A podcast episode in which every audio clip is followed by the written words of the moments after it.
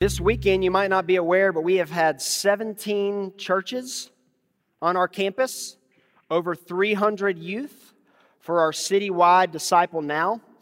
And I got to tell you, it was impressive to see all of these young people all over our facility all weekend. So I want to thank you as a church for being willing to welcome in groups from all over the city to be a part of something special like that. It was quite a sight to see yesterday. We also had our pancake breakfast this morning. Did everybody get pancakes? All right? So if you have a little bit of a sugar high, I'm going to do my best to keep you engaged this morning, okay? We're going to be in Acts chapter 9, if you want to go ahead and turn there in your Bible, continuing our series of When Love Comes to Town, looking at life transformation throughout the entire Bible. Now, the passage this morning is probably the passage when it comes to life transformation because we see a story of a man who was a hater of Christians, a murderer. Jesus stops him dead in his tracks, and his life is radically changed. So imagine for a moment the worst person you know, whether that be the person you're currently sitting next to, which I hope not, whether that be a coworker, a neighbor, maybe a family member, and then imagine you go through a period of time without seeing them, maybe 10, 15 years, and you run into them down the road. And everything about this person is completely changed. Their demeanor, their attitude, the way they communicate with you. It's like it's a completely different person. And that's exactly what we have here in the story of Saul. Somebody that people thought there's no way this man would ever become a follower of Jesus and yet the Holy Spirit grabs a hold of his heart. So we're going to read the entire narrative. It's 31 verses. Here we go, beginning in verse 1 of chapter 9. But Saul, still breathing threats and murders against the disciples of the Lord, went to the high priest and asked him for letters to the synagogues at Damascus, so that if he found any belonging to the way, men or women, he might bring them bound to Jerusalem. Now, as he went on his way, he approached Damascus, and suddenly a light from heaven shone around him. And falling to the ground, he heard a voice saying to him, Saul, Saul, why are you persecuting me? And he said, Who are you, Lord? And he said, I am Jesus, whom you are persecuting. But rise and enter the city, and you will be told what to do. The men who were traveling with him stood speechless, hearing the voice, but seeing no one. Saul rose from the ground, and although his eyes were opened, he saw nothing. So they led him by the hand and brought him into Damascus. And for three days he was without sight, and neither ate nor drank. Now there was a disciple at Damascus named Ananias. And the Lord said to him in a vision, Ananias. And he said, Here I am, Lord. And the Lord said to him, Rise and go to the street called Straight. And at the house of Judas, look for a man of Tarsus named Saul, for behold, he is praying. And he has seen a vision, a man named Ananias come in and lay his hands on him so that he might regain his sight. But Ananias answered, Lord, I have heard from many about this man, how much evil he has done to your saints at Jerusalem. And here he has authority from the chief priest to bind all who call on your name. But the Lord said to him, Go, for he is a chosen instrument of mine to carry my name before the Gentiles and kings and the children of Israel. For I will show him how much he must suffer for the sake of my name.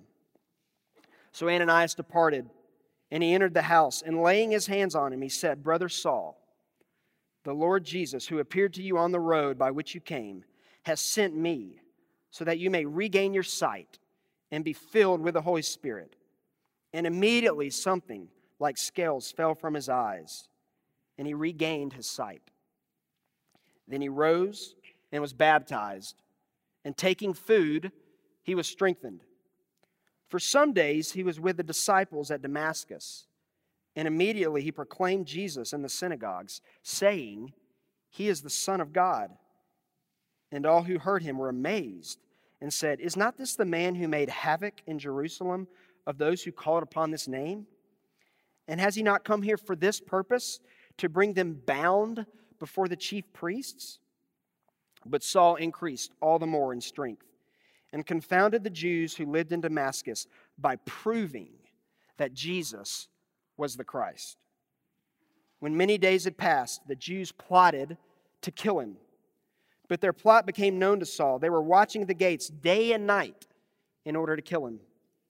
But his disciples took him by night, let him down through an opening in the wall, lowering him in a basket. And when he had come to Jerusalem, he attempted to join the disciples, and they were all afraid of him, for they did not believe that he was a disciple. But Barnabas took him, brought him to the apostles, and declared to them how on the road he had seen the Lord who spoke to him, and how at Damascus he had preached boldly in the name of Jesus. So he went in and out among them at Jerusalem, preaching boldly in the name of the Lord, and he spoke and disputed against the Hellenists, but they were seeking to kill him. And when the brothers learned this, they brought him down to Caesarea and sent him off to Tarsus. So the church throughout all Judea and Galilee and Samaria had peace and was being built up and walking in the fear of the Lord and in the comfort of the Holy Spirit, it multiplied. When we read a narrative like this, our jaw drops because we don't hear stories of transformation like this very often. Now, the great thing about narratives in the New Testament is there is a ton of application. So, I want to share with you four observations that I make from this text this morning. Number one, I want you to see that Saul was blinded by his own religion. You see, a lot of times when we think about the story of Saul, our mind immediately goes to the end of Acts chapter 7. Because at the end of Acts 7, Saul is standing there as Stephen is being stoned to death. And Luke tells us that Saul stood there giving approval to everything that happened. And we think to ourselves, what a horrible, horrible man Saul was. But the reality is that what Saul was doing was perfectly okay in his mind. He was doing what he thought was best for his religion. You see, the scary part of the story of Saul is not so much that he murdered Christians, but that he was blinded by his own religious activity. Religious activity, in and of itself, is not necessarily a bad thing. We would encourage it. Worship attendance, Bible reading, fasting, prayer, giving your money to the church. These are all things that we would highly encourage you to do. But what is the motive behind those actions? Do they create a spirit of humility or do they create a spirit of arrogance? Do they make you aware of your own inadequacy before a holy God or do they make you judgmental? You see, for Saul, his religious activity made him arrogant and judgmental and hateful. He was so entrenched in his religion that he did not even realize that murdering Christians was wrong. That's a scary place to be. Religious activity is everywhere around us. Everybody thinks that if we do good, if we perform enough, then God will be satisfied. But you see, religion teaches that I obey, therefore I'm accepted. But that is not what the gospel teaches. The gospel teaches I'm accepted, therefore I obey. And Saul could not grasp that point. If we were to be honest with ourselves, even though many times we live our life as if religious activity makes us right with God, we still have this question in the back of our minds Is it enough? And the answer is no. No amount of religious activity is enough. The gospel teaches that Jesus did all of that work on your behalf to perform every good work that you were incapable of performing yourself. That's what the gospel teaches. So we place our faith and our trust not in our own religious works, but in the work that Christ did for us on the cross. That is the ultimate source of freedom. I'll never forget, I was 18 years old. I had just began college at a school that I won't name for fear of persecution. But I was really growing in my walk with the Lord, studying scripture, praying, faithful in worship. And I thought I was on the inside track to being exactly where God wanted me to be. But I was completely blind to the fact that in the process of doing all of these great things, that there was a spirit of pride and judgment that was growing up inside of me. Fortunately for me, I had somebody in my life who cared about me very much. Tell me that the very activities that I thought was making me closer to God was actually making me farther from Him. Because the spirit was off. It wasn't out of a sense of humility. It wasn't out of a sense of service. It was out of a sense of duty. It was out of a sense of trying to prove to other people that I was better than them. You cannot have freedom in Christ if that is your mentality. If you are living your life functionally believing that the works you put in the church are what save you, you will never be free. And we see this in Saul's life. He thought the more Christians I kill, the more proud God is going to be of me. But Satan was using that very mentality to lead him away from Jesus until Jesus stopped him dead in his tracks. It's very easy for us to be blinded by our own religion. But the good news is, we see somebody in this story who steps up and comes alongside of Saul. And his name is Ananias. And what Ananias shows us is the importance of obedience. Imagine if Saul was left to process this transformation on his own. He has just seen a vision of Jesus walking along the road. He could have misinterpreted it, he could have dismissed it, but God was working ahead of him, telling him that a man named Ananias is going to come alongside of you, and he's going to pray with you, and he's going to explain to you everything that happened because Ananias was farther in the journey than Saul was. The true hero of the story is Ananias because he knew the threat that Saul could be. He knew the danger that was involved in going to somebody like Saul. Luke tells us that Ananias was well aware of all of the horrible things that Saul had been doing. And yet, for Ananias, obedience trumped the fear of what might happen. I love a quote that I read just a few weeks ago. Actually, I heard it in an interview with Rosaria Butterfield, who I've mentioned a lot this year. But I want to read this quote to you, what she says. She's talking about the church in America. She says, The early church feared false teaching more than it feared persecution. And because of that, the early church was willing to do anything to see their neighbors converted. But what she goes on to say is that the Western church primarily is more concerned about persecution than we are about false teaching. And what we're finding is that the church in the Western world, for the most part, is not growing because we've accommodated the truth of Scripture. We would rather people believe something that gets them into the room instead of believing the truth of the gospel. And so, what we're actually doing is creating churches that are full of warm bodies, but not all of them are disciples of Jesus Christ. And there is a big difference.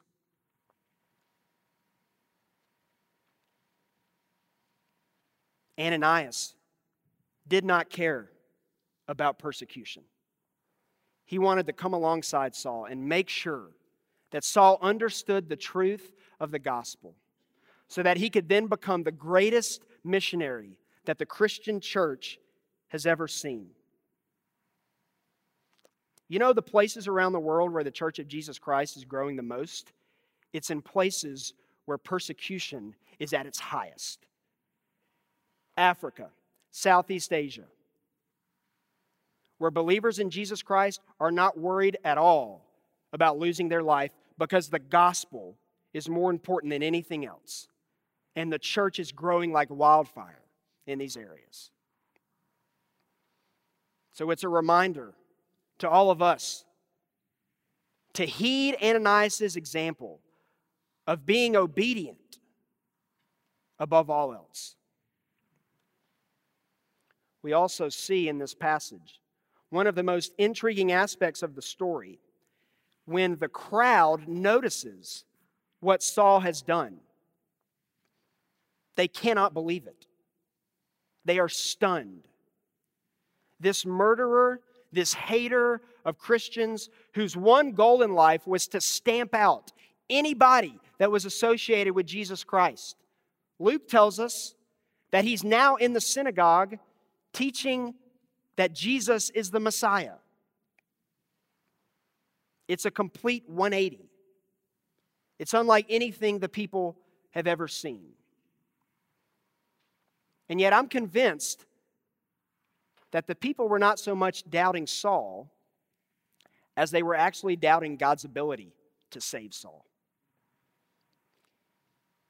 And if I were to confess to you honestly this morning, there are certain people in my life that I have this thought sometimes. I wonder if God can actually save them.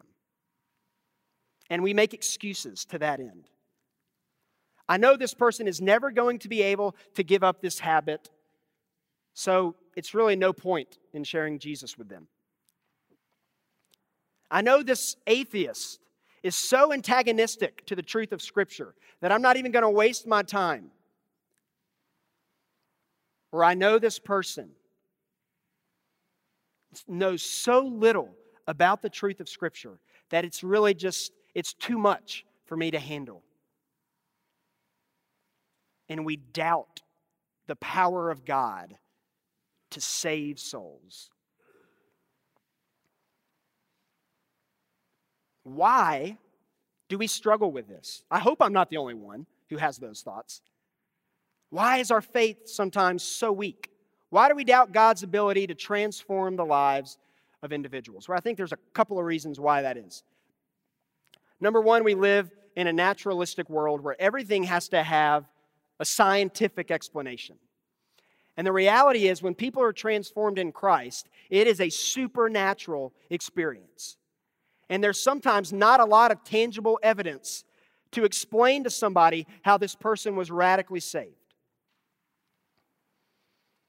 But another reason is we live in a post truth, postmodern world where absolute truth is being dismissed. And so we're taking the commands that Jesus gives us in Scripture and we have made them optional. Let me give you an example of this. The Barna Group which is a group that studies religion and they predict trends and they give statistics. They recently came out with a study just three weeks ago that said that 47% of American Christian millennials, so me, and people much, much, much older than me, 47% of American Christian millennials came out and said that they believe it is wrong to share the gospel with somebody in hopes that they will be converted to Christianity. 47%. In this same study, these same American Christian millennials, like myself, 94% said that they still believe that believing in Jesus and trusting in Him is the most important decision a person could make. So something is off. I understand the trepidation, the anxiety, the fear that we get when we know that we're supposed to share our faith with people. Evangelism is not my primary spiritual gift. But yet, Jesus isn't asking me if I feel like doing that. He's commanding me to do it. So it's not optional. And it's hard. And I sympathize and empathize with those of you who struggle doing it. But this is not the way forward for the church in America. To believe that it is wrong to sit down and have a conversation with somebody about the gospel. Sam Chan recently wrote a book at the end of last year. It's an excellent book. I'd recommend that you read it. It's called Evangelism in the Skeptical World. And one of the things he talks about in this book is the idea of plausibility structures. Now, that's a really fancy word. Let me break it down. Plausibility structure, all that means is the believability of a claim. So, for instance, let's say that I told you last night a UFO dropped down into my backyard, and the aliens came inside. We had dinner together. Then they took me and my family up into their spaceship and gave us a tour of New Orleans. You would immediately say that that is implausible. No doubt that that could not happen because it's outside of your plausibility structure. Now, but if I were to tell you about a virgin who gave birth to a son lived a perfect life, died on the cross, was raised three days later, and now sits at the right hand of God the Father, 90% of you in this room would have absolutely no problem believing that, even though in many ways those claims are equally as far fetched as the story about a UFO.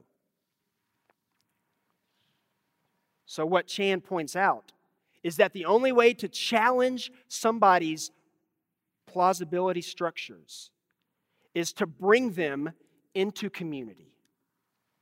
You see, for a long, long time, and I've been guilty of this myself, we have had our group of Christian friends and our group of non Christian friends, and we have tried our best to keep them separate.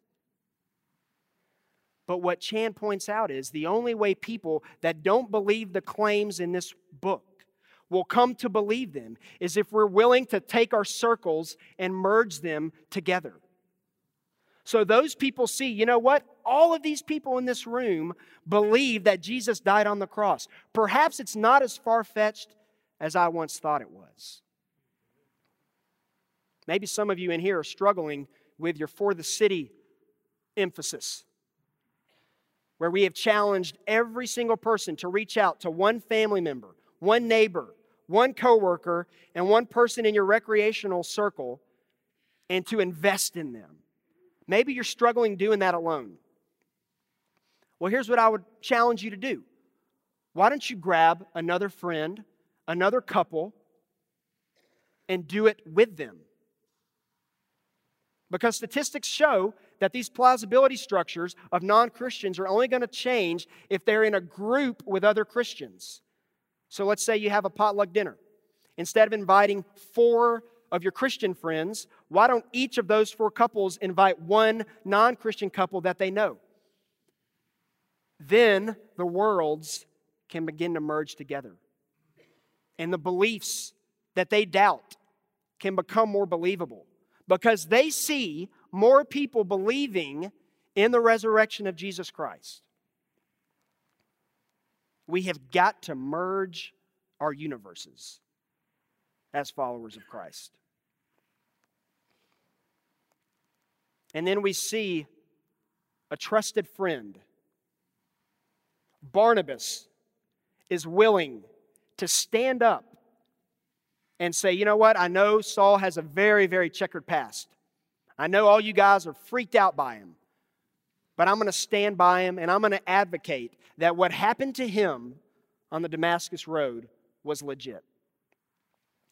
The Spirit of God transformed his life.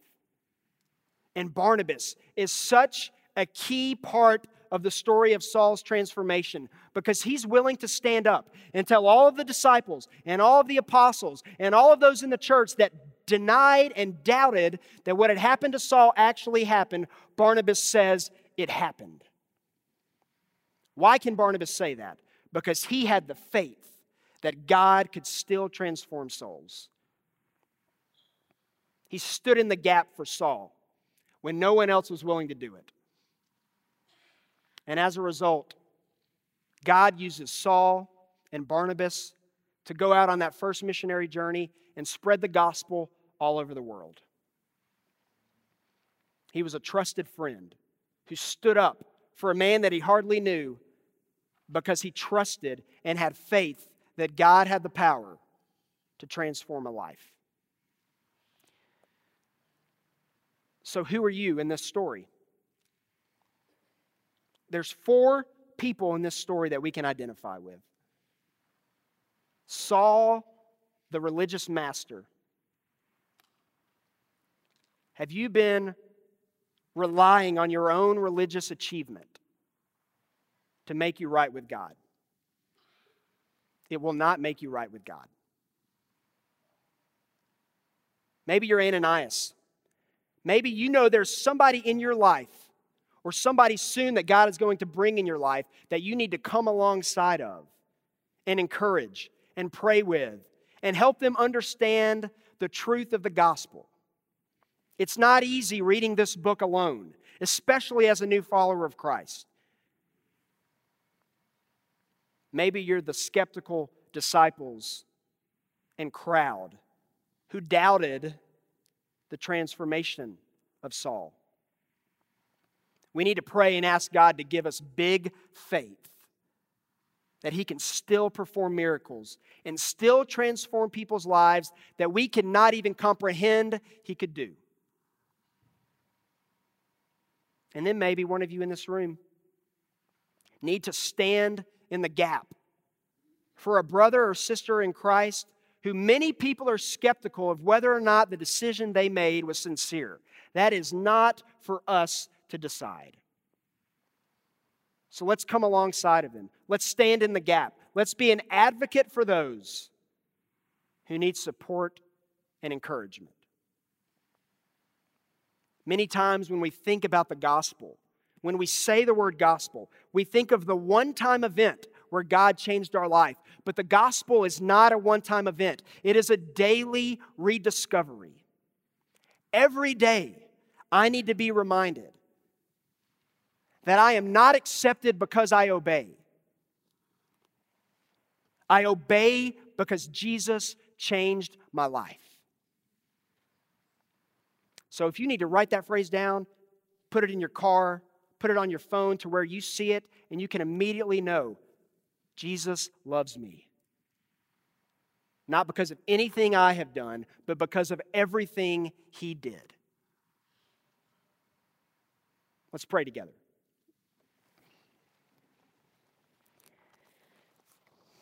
God, we thank you for the story of Saul. We thank you for transforming his heart and his mind. We thank you for using him to spark the greatest Christian missionary movement this world has ever seen. God, if we have people in our life that we know need the gospel, may you give us the faith to believe that you can change their hearts. God, forgive us for doubting you Forgive us for thinking that it's our eloquence or our words or our presentation that save anybody. Help us to know it's your spirit. You are the, in the business of saving people. So, God, I pray that you would give us a spirit of humility, a spirit of service, a spirit of love to go and share the gospel with those that we know and we will give you all the praise, glory, and honor. It's in Jesus' name that we pray. Amen.